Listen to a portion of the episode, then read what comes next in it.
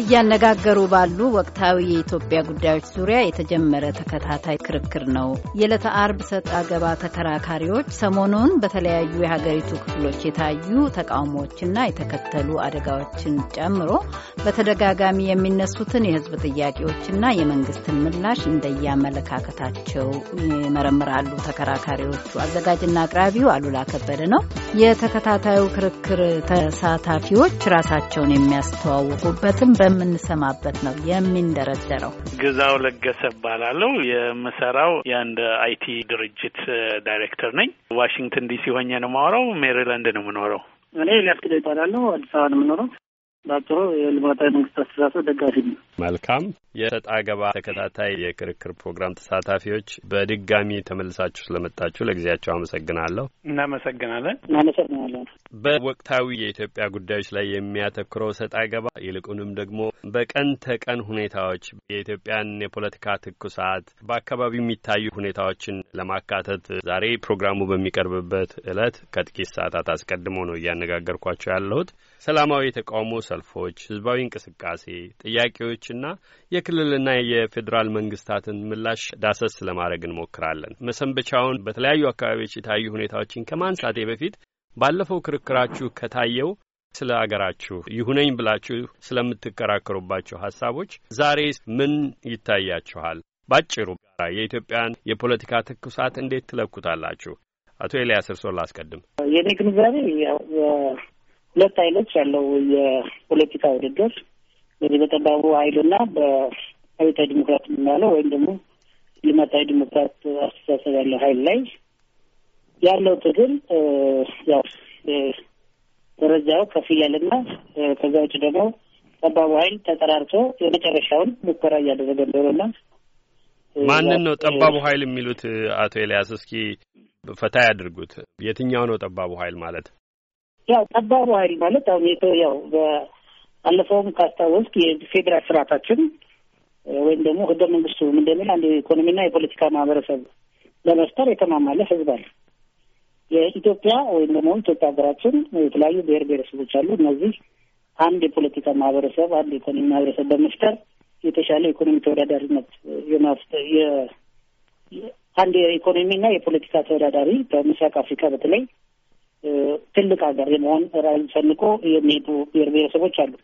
ይሄን ደግሞ በአገር ወይ ማለት ነው ህገ መንግስቱን በመጠቀም ነጻ መንግስታት የማቋቋም ጠንካራ የሆነ ፌዴራል ስቴት በጊዜ በማቋቋም ወደ ጠንካራ ወደ ነጻ ሀገር የሚሄድ አካሄድ ያላቸው አሉ። ከህገ መንግስት አግባብ ውጭ ማለት ነው። ህገ መንግስቱ ላይ የተቀነቀናሉ። ከዛ ውጭ በሆነ ግን ጉልበት በመጠቀም ወይም ደግሞ በዚህ ግርግሮች፣ ሰልፎች ዕለታዊ ብሶቶችን በመጠቀም የሚደረጉ ጥረቶች እነዛ በጠባቡ ኃይል የሚፈረጁ ናቸው። በጣም አጫጭር ብዬ ነበር። ወደ አቶ ግዛው እንዲሄድ አላደረጉኝም። በጣም በአጭሩ የሚመለስ አሁንም ተከታይ ጥያቄ ላንሳ።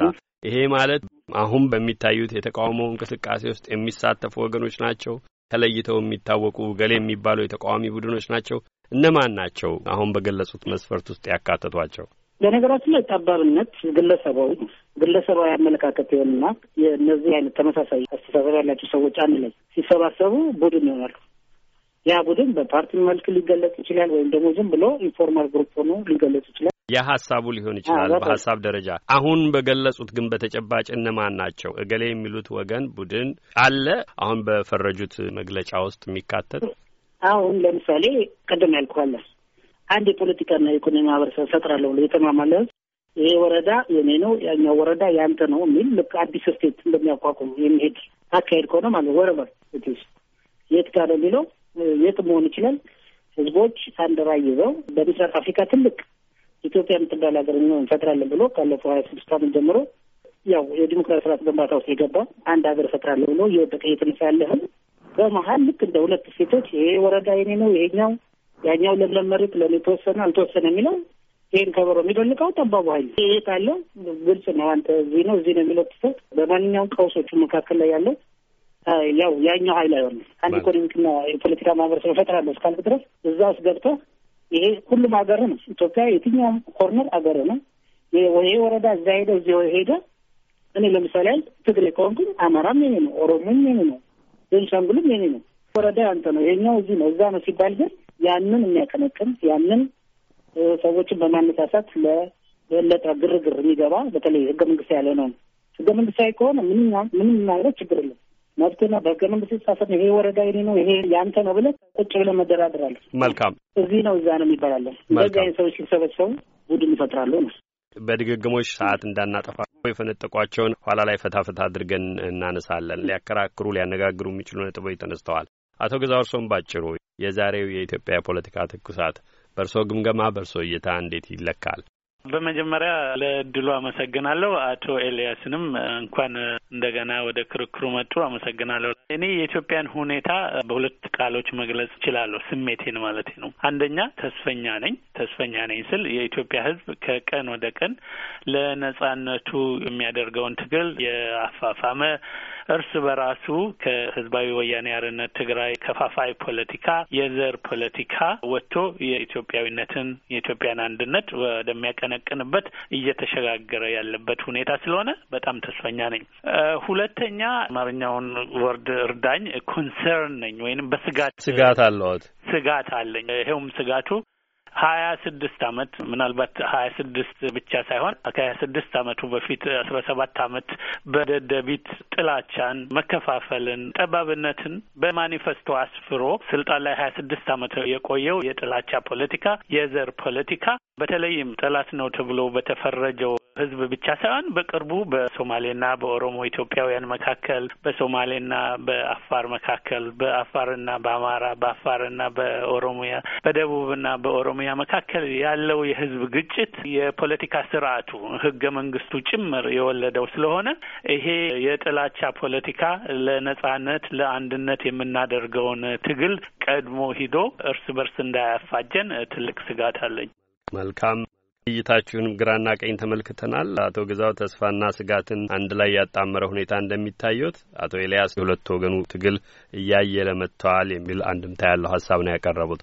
እስኪ የቅርብ ቀናቱን ክስተቶች እንመልከትና በእርግጥ ኢትዮጵያ ወዴት እያመራች ነው? ምን አይነት ሁነኛ ምላሽስ ያስፈልጋል? በሁሉም ወገኖች ሊወሰዱ የሚችሉ እርምጃዎች ምንድን ናቸው? የሚሉትን እንመልከት። በትናንትናው ዕለት ሶዳ በተባለ ስፍራ አራት ሰዎች ሲገደሉ አስራ ስምንት መቁሰላቸው ተዘግቧል። የኦሮሚያ ክልል ቃል አቀባይ የተናገሩትን አጣቅሼ በማነሳው ከትላንት በስቲያ ረቡዕ ሻሸመኔ ከተማ ውስጥ ሶስት ሰዎች መገደላቸው፣ በምስራቅ ሐረርጌ ቦኬ የተባለ ስፍራ ሶስት ሰዎች መገደላቸው፣ በተለያዩ አካባቢ የሚደረጉ እንቅስቃሴዎች በሰዎች ሕይወት መጥፋት እየተደመደሙ ነው። ምን ማለት ነው? ወዴት እያመራን ነው? ቅድም በአቶ ግዛውም ጭምር የተገለጸው ስጋት አያሳስባችሁም ወይ አቶ ኤልያስ? እሺ ስጋት ሊያሳስበኝ የሚችለው ምንድን ነው? ጠባቡ ኃይል ይሄ ጉልበትን የሚጠቀመው ኃይል አሸናፊ ሆኖ ውጤታማ መሆን ሲጀምር ነው ኢትዮጵያ ውስጥ ስጋት ነው የመገጠልም የመበታተንም እና የሞት ቁጥሮች የሚጨምሩበት አካሄድ የሚሆነው ያ ነው።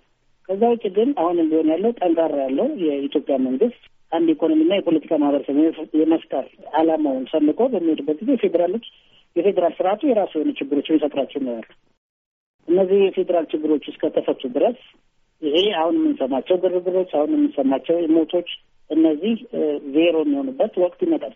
መቼ ነው አቶ ኤልያስ እነኚህ ግድያዎች የሚቆሙበት ብለዋል? በነገራችን ላይ ዘገባዎች እንዳመላከቱት እነኚህ ህልፈቶች የተፈጸሙት በሰላማዊ መንገድ በሚንቀሳቀሱ ሰዎች የፌዴራል ኃይሎች ናቸው ጥይቶቹን የተኮሱት ነው የሚለው ዘገባው። መቼ ነው የሚቆሙት? አንድ ቀን ዜሮ ይሆናል ብለዋል። አንድ ሰው አንድ ግለሰብ መሰለፍ ይችላል ሰላማዊ እስከሆነ ድረስ ማንኛውም ጥያቄዎች ለመስጠት ህገ መንግስታዊ መብት አለ። ፖሊስ አመጾችን፣ የተለያዩ እንቅስቃሴዎችን፣ ህጋዊ የሆኑ መንገዶችን እንዲከተሉ የማድረግ ግዴታ አለበት። ያንን ግዴታ አልፎ በራሱ ወንጀል ቢፈጽም የሚጠየቅበት ስርዓት አለ። አሁን የሰዎቹ ቁጥር እዚህ ሶስት እዚህ ሰባት ስላልን ሳይሆን እነዚህ ሰዎች ይጠየቃሉ። የሰሩት ራስን የማዳን ራስን የመከላከል ለምሳሌ አዋጆች አሉ ኢትዮጵያ ውስጥ አዋጆቹ የሚፈቅዱላቸው አይነት ከሆነ ሰውየው ያው ህጋዊ የፖሊስ አካል ወይም ደግሞ የደህንነቱ አካል ሊጠየቅበት የሚችልበት አግባብ አለ። እኔ እስከሚገባኝ ድረስ ሞቶች የሚቆሙበት ጊዜዎች አሉ። ያ ደግሞ ጠባቡ ኃይል ስሩ እስከተነቀለ ድረስ ያ ዘመን ይመጣል ብዬ አስባለሁ። አቶ ግዛው አቶ ኤልያስ የሚሉት ነገር በጣም የሚገርም ነው። ምናልባት ባለፈው ሀያ ስድስት አመት ተወልደው ያደጉ ኢትዮጵያውያን እኔ ያታልል ይሆናል ወይም አልሰሙት ይሆናል እንጂ ህዝባዊ ወያኔ አርነት ትግራይ የዛሬ ሰላሳ አመት ሰላሳ አምስት አመት ትግራይ ውስጥ የትጥቅ ትግሉን ሲጀምር የደርግ ባለስልጣን የነበሩት ሰዎች አሁን አቶ ኤልያስ ጠባብ ብለው እንደገለጹት እነዚህ ተገንጣዮች፣ ሽፍቶች እየተባሉ ነበረ የሚገለጹት እና በስልጣን ላይ የዛሬ ሰላሳ አመት የነበሩት ሰዎች ልክ ህወሓትን ይገልጹ እንደነበረ ዛሬ ደግሞ የህወሓት ሰዎች ኢትዮጵያ ውስጥ ለነጻነት የሚታገሉትን ሲጠቅሱ በጣም ነው የሚገርመኝ። አሉላንና እንግዶቹን አቶ ግዛው ለገሰንና አቶ ኤልያስ ግደይን እናመሰግናለን። አድማጮች፣ ይህ ዋሽንግተን ዲሲ የሚገኘው የአሜሪካ ድምፅ ራዲዮ ጣቢያ ነው።